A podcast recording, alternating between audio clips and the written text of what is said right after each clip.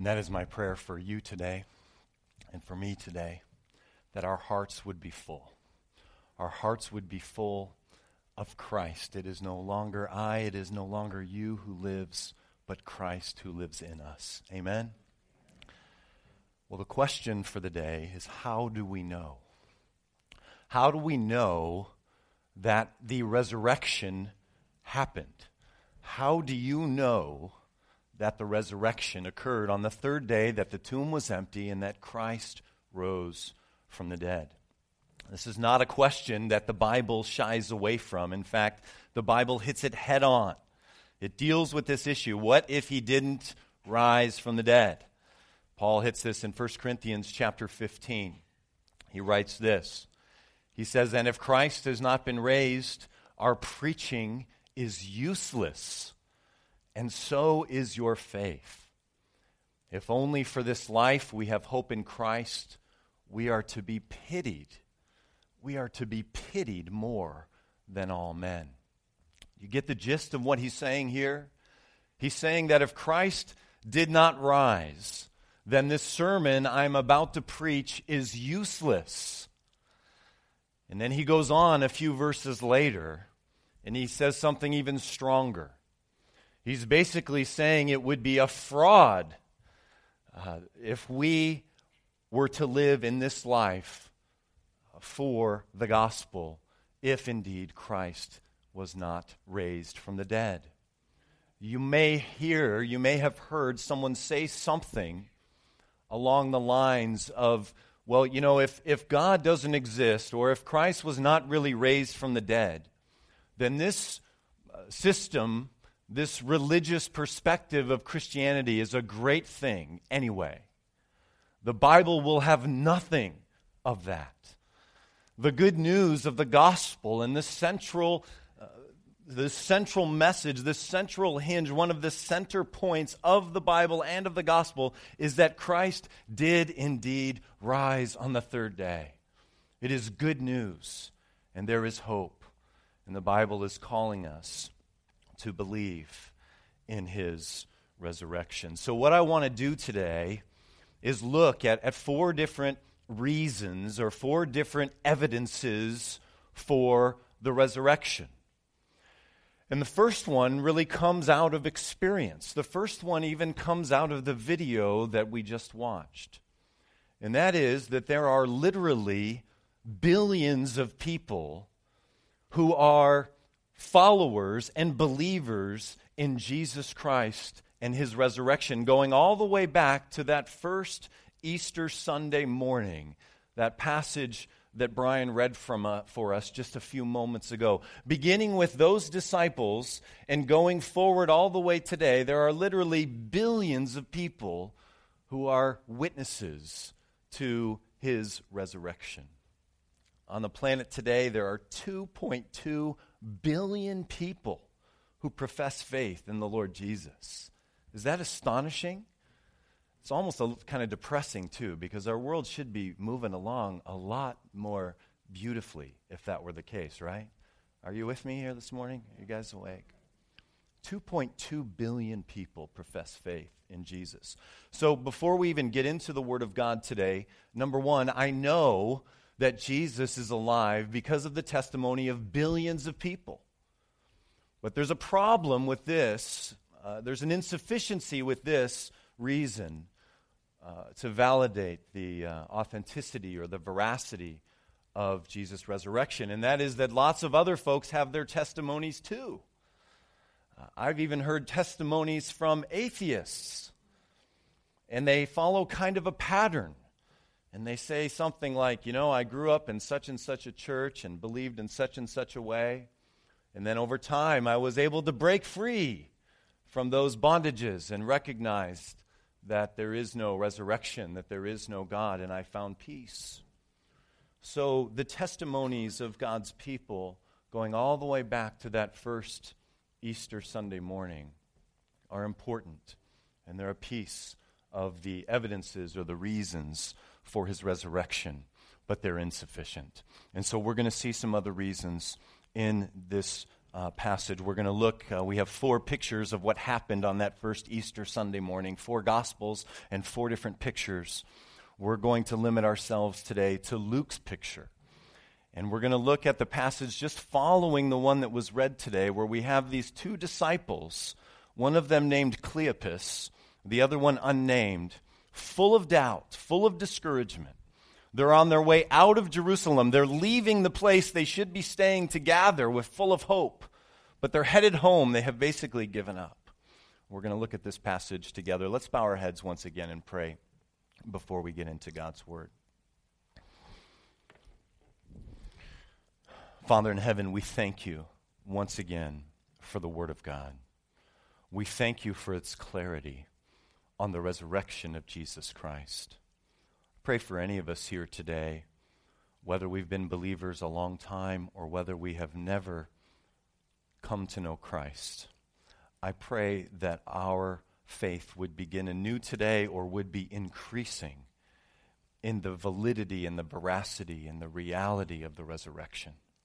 So we ask that you would use your word today to increase our faith or to begin it anew. Teach us, move us, show us what you would have us to see by the power of your Holy Spirit. We ask it in Jesus' name. Amen. All right, so we're in Luke chapter 24. If you don't have a Bible with you, grab one of those Bibles in the chairs in front of you. It's on page 885. 885. And we're going to uh, pick it up in verse, um, verse 13. This is the second event recorded in Luke's gospel on that first Easter Sunday morning. Uh, the women have gone to the 11, as Brian read, and, and there's confusion, and they think that, that these women were speaking nonsense. And that's the first event. And then we come to uh, verse 13, one of the longest events recorded in all of Luke's gospel, this, this second event on that first Easter Sunday morning. Let me begin uh, verse 13. Now, that same day, two of them were going to a village called Emmaus, about seven miles from Jerusalem they were talking with each other about everything that had happened. As they talked and discussed these things with each other, Jesus himself came up and walked along with them, but they were kept from recognizing him.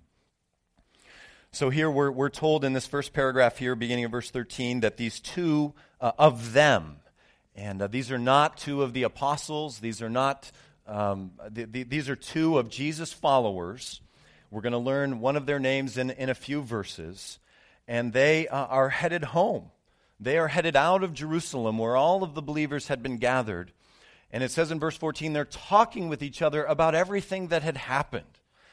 And, and you can just imagine them talking about the feedings of the thousands of people, of, of the resurrection of, of, or the raising of Lazarus, of the healing of the sick, of the blind receiving sight, of this amazing darkness and things that, supernatural things that happened at the time of Jesus' death. They'd be talking about all of these things.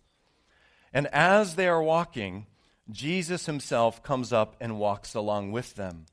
Notice in verse 16 it says, they were kept from recognizing him. And so uh, we, we uh, a careful reader of the scriptures would ask, we should ask ourselves here, what is keeping them from recognizing him. And there's uh, only a few options here. It could be uh, Satan. I don't think that's the case. We don't have any indication in this passage that it's Satan keeping them. It's not other disciples. Uh, Jesus is glorified, and, and so his glorified body, human body, would look different, but I don't think it looks so different that he wouldn't recognize them. And so I think for some mysterious reason here, God himself is keeping them from recognizing who Jesus is as he comes into their midst as they're headed out confused and debating and discussing what has gone on in Jerusalem. Let's come back and pick it up here, see what happens. Verse 17. Uh, he asks them, Jesus asks them, What are you discussing together as you walk along? They stood still, their faces downcast. One of them, named Cleopas, asked him, are you only a visitor to Jerusalem and do not know the things that have happened there in these days? like that voice cracking there? Did you appreciate that? I always seem to be losing my voice on Sundays. It's just kind of how it, how it rolls with me.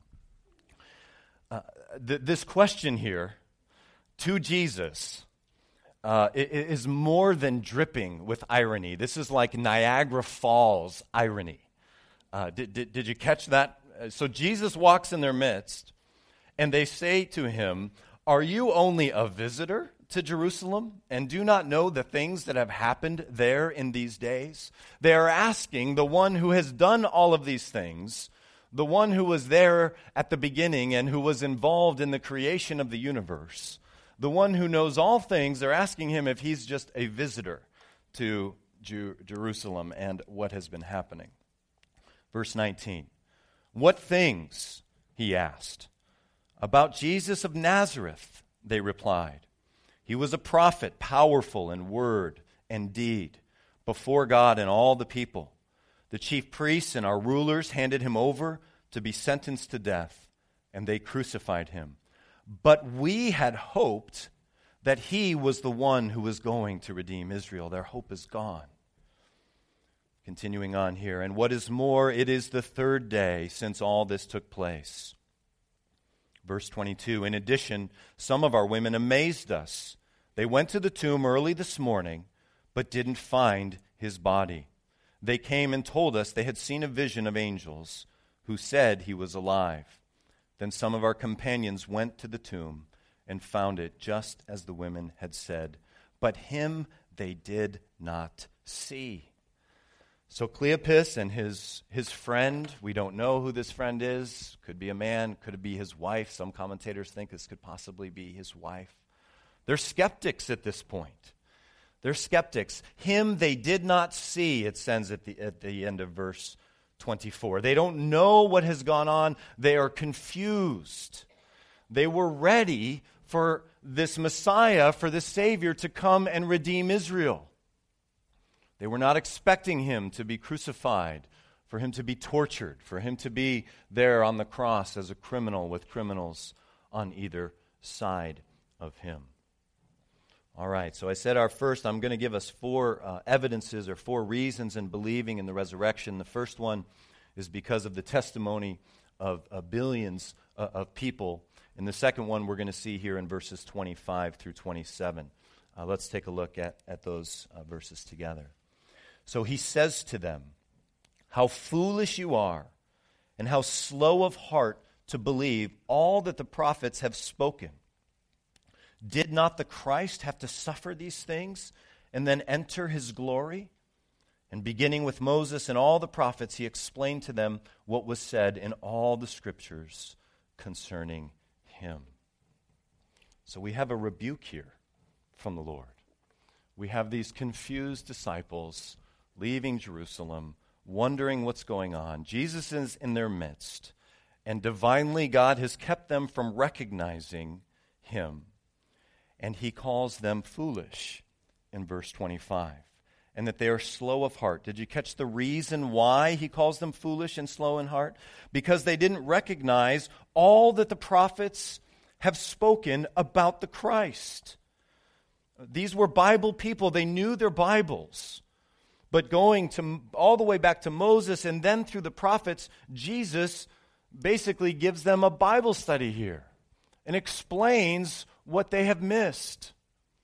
And what they have missed, uh, in large part, are the Old Testament prophecies and predictions about the suffering of Jesus. And so, this is the second reason, the second evidence that we have for the resurrection are the Old Testament predictions about his death, about his resurrection, about his coming. And these disciples, like all of the disciples who are still back in Jerusalem, have missed a lot of this. They have missed passages with the clarity uh, of Isaiah 53, this familiar passage. Let's look at it together. He was despised and rejected by men, a man of sorrows and familiar with suffering. Like one from whom men hide their faces, he was despised, and we esteemed him not. Surely he took up our infirmities and carried our sorrows, yet we considered him stricken by God, smitten by him, and afflicted. But he was pierced for our transgressions, he was crushed for our iniquities. The punishment that brought us peace was upon him, and by his wounds we are healed. This is one of the clearest passages about the suffering of Jesus, of, of, what we now call the substitutionary atonement, that he would die in our place for our sins upon the cross. One of the clearest passages in all of the Bible is not in the New Testament, but in the Old Testament. And I would have loved to have been there for this Bible study that Jesus gave to these two uh, disciples on the way, showing them. I don't know if he took them to Isaiah, I don't know where all he took him, uh, where he took these two, but he took them to places to show them a biblical truths that they have neglected. And if we are discerning readers of Scripture, when we read passages of Scripture like this, we, we shouldn't go, and, and the pride in us and in myself goes, you know, I think I would have been able to recognize those things. I think I would have been able to see this clarity. Uh, you know, I, I mean, we don't speak like that out loud, but, but anybody else think like that sometimes? Like, you, did they not get Isaiah 53? All right, I got one in the back here. I got, I got two. I got two. Uh, but that's not how we should read this passage.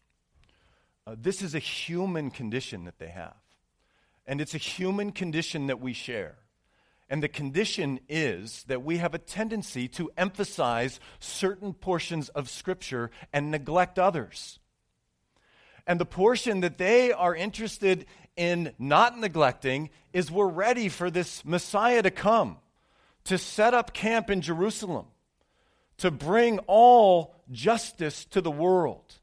Uh, so, so, that, so that we have a righteous king ruling to redeem Israel, not only out of bondage, but the entire planet, to enter into the kingdom, to have God reigning and ruling. That's what we, that's what we remembered.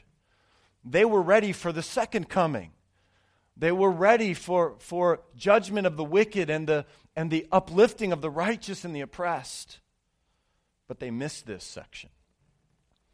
And so, what we should be asking ourselves with sections of Scripture like this is, is what, what, what am I missing? Um, what, what biblical truths have I neglected? What biblical truths have you neglected in the Word of God? In my own life, I think of um, the last few years. Uh, the Lord has really opened my eyes since, we, uh, since we've come here to Cornerstone in my own neglect of the emphasis of caring for the needy and for the poor and for the burdened, and how that is to be a, an important and sacrificial and personal part of the lives of Christians. And the Lord has been growing me in that area. And this is one of the areas where I have, have neglected biblical truths. So, uh, so keep that in your mind uh, this morning. One of the takeaways from today uh, what biblical truths have I neglected?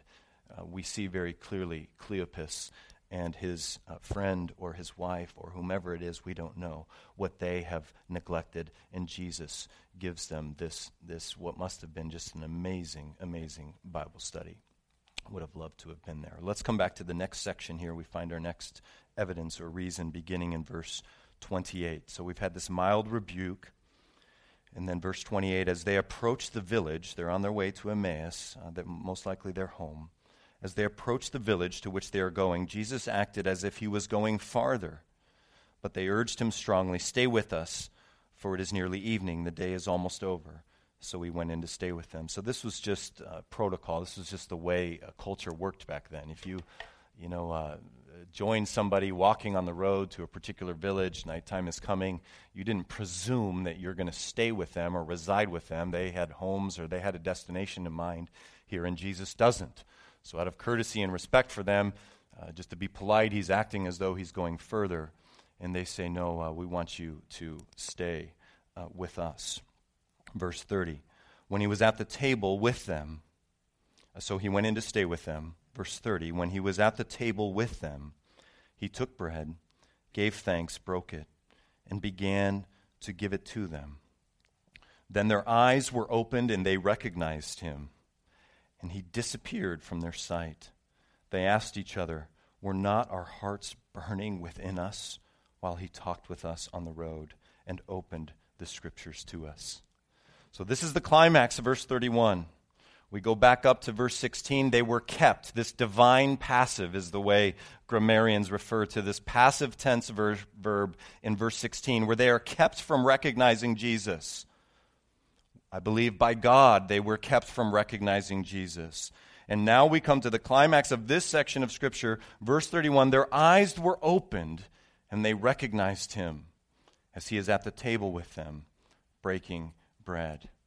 And now they have come to know Jesus. They have come to believe in the resurrection. They have become converted. They have become born again. They have understanding. They have eyes to see. And this is, uh, goes by a variety of names. But if you have repented of your sins and you have believed in Jesus, you have had your eyes open too to his glory. You have had your eyes open to his beauty and to his majesty and to the reality of the resurrection that this happened. That this isn't just an alternate worldview that gives us a nice way to live in ethics, but this is what life is all about. This is life itself. And they recognize that this risen Savior is in their midst.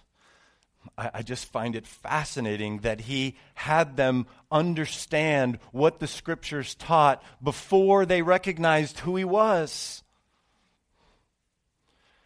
He wanted them to see from the scriptures, not from his appearance or from his hands in this passage.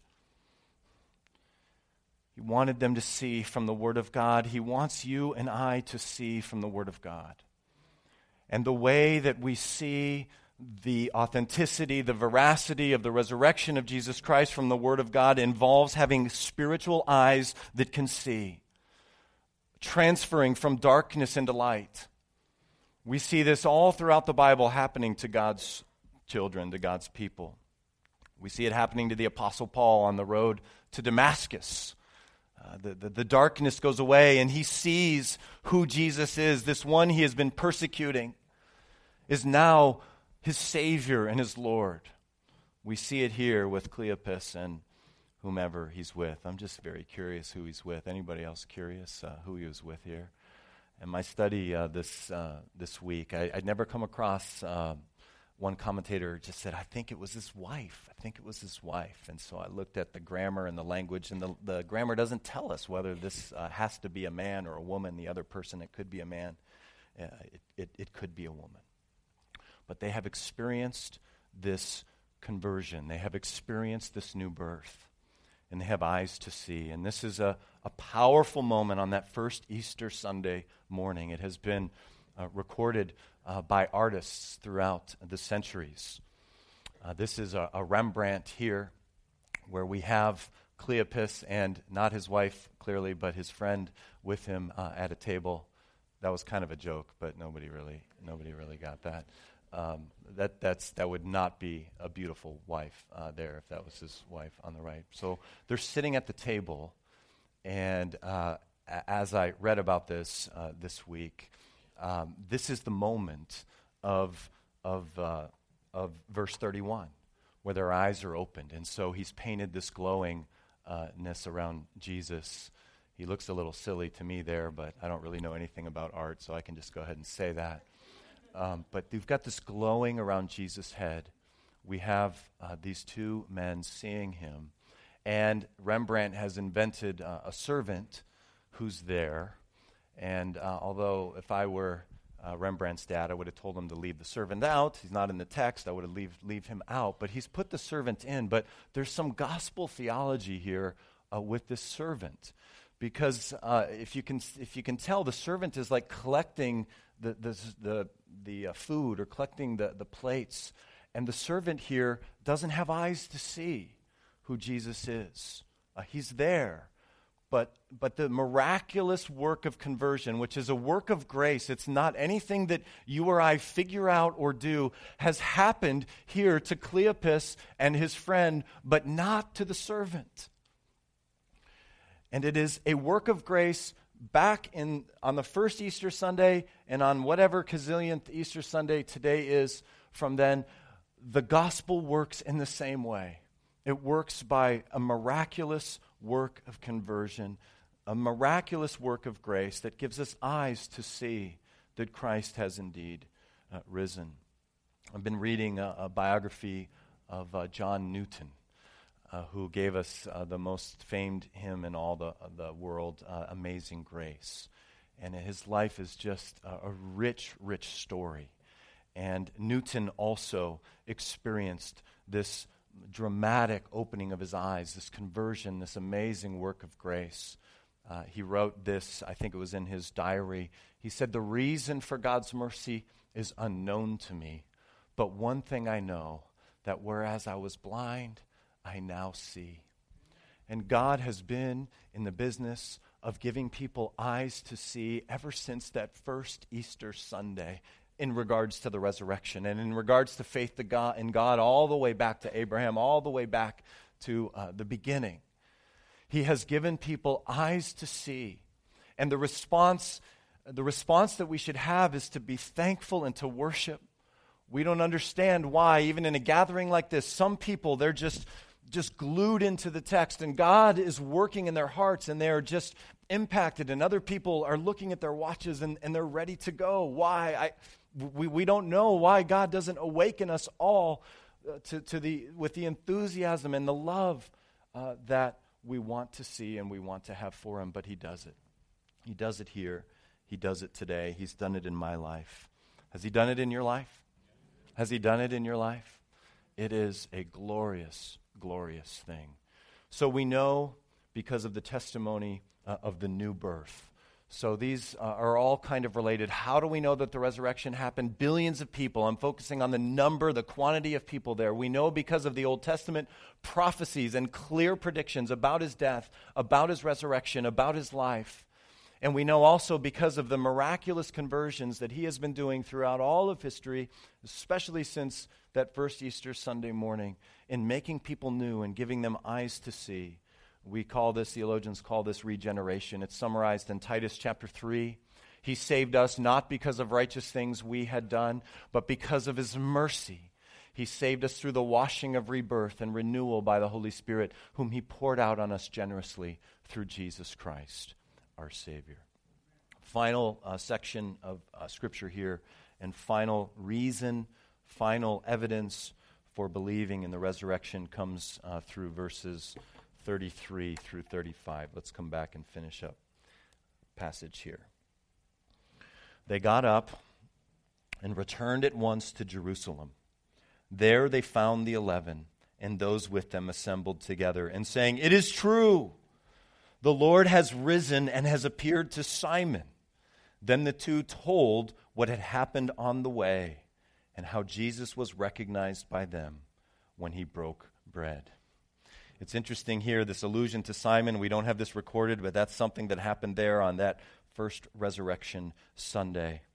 But notice their response here. They, chur- they turned directions, verse 33. They were headed to Emmaus, presumably to their homes, discouraged and full of doubt. They should have been in Jerusalem with all of the 11 and with all of the other disciples, and they turn around and they go back. And they go back full of joy with a message of hope to tell the 11 it's true. These things that we heard that we were doubting, it is true. And you can just imagine their enthusiasm in describing walking with him along the road and then seeing him break bread, seeing him praying before a meal, a common meal, I think is what this was. And they are just full of joy and they want to worship. Just a couple things before we close um, out of this out of this final point. Uh, the final one is we know because of the testimony of a changed life. We see a changed life here in these two. They, they repent, as it were. Their thinking changes from doubting and confusion to clear headedness. They believe in the resurrection. They believe that he is Savior. Their worldview is, is now crystallized. They are, not, they are not confused any longer. And so they have changed physical directions, they have changed spiritual directions, and they have gone back to proclaim the gospel to, of all people, the apostles. And so this is a good uh, note for us to end on. This Easter Sunday, the Lord is looking for us uh, to live the same kind of lives, a life that's marked by repentance, that's turning, a constant turning from our confused thinking, from our doubts, to clear thinking that's informed by Scripture, and that we would have a message full of hope to share with others, as Cleopas and his friend did, as they returned to Jerusalem. Let's bow our heads together and ask God to help us to live out this gospel. Father, we thank you that death could not hold him, that the grave could not keep him down, that our Lord Jesus rose from the dead, defeating sin and death. He took our place. Every one of us deserved the punishment that he received on that cross. But he was the recipient of the justice of God so that we might experience his grace and his mercy. I pray on this Easter Sunday morning, Lord, that our faith would have been increased. I pray that our joy would be increasing and that we, like Cleopas and his friend, would be marked by constant turning, turning from doubts, turning from confusion, turning from trying to live worldly lives to living lives that are centered on the person and work of Jesus. Lord, help us to be ready to share with whomever about our Savior. We pray in His name. Amen.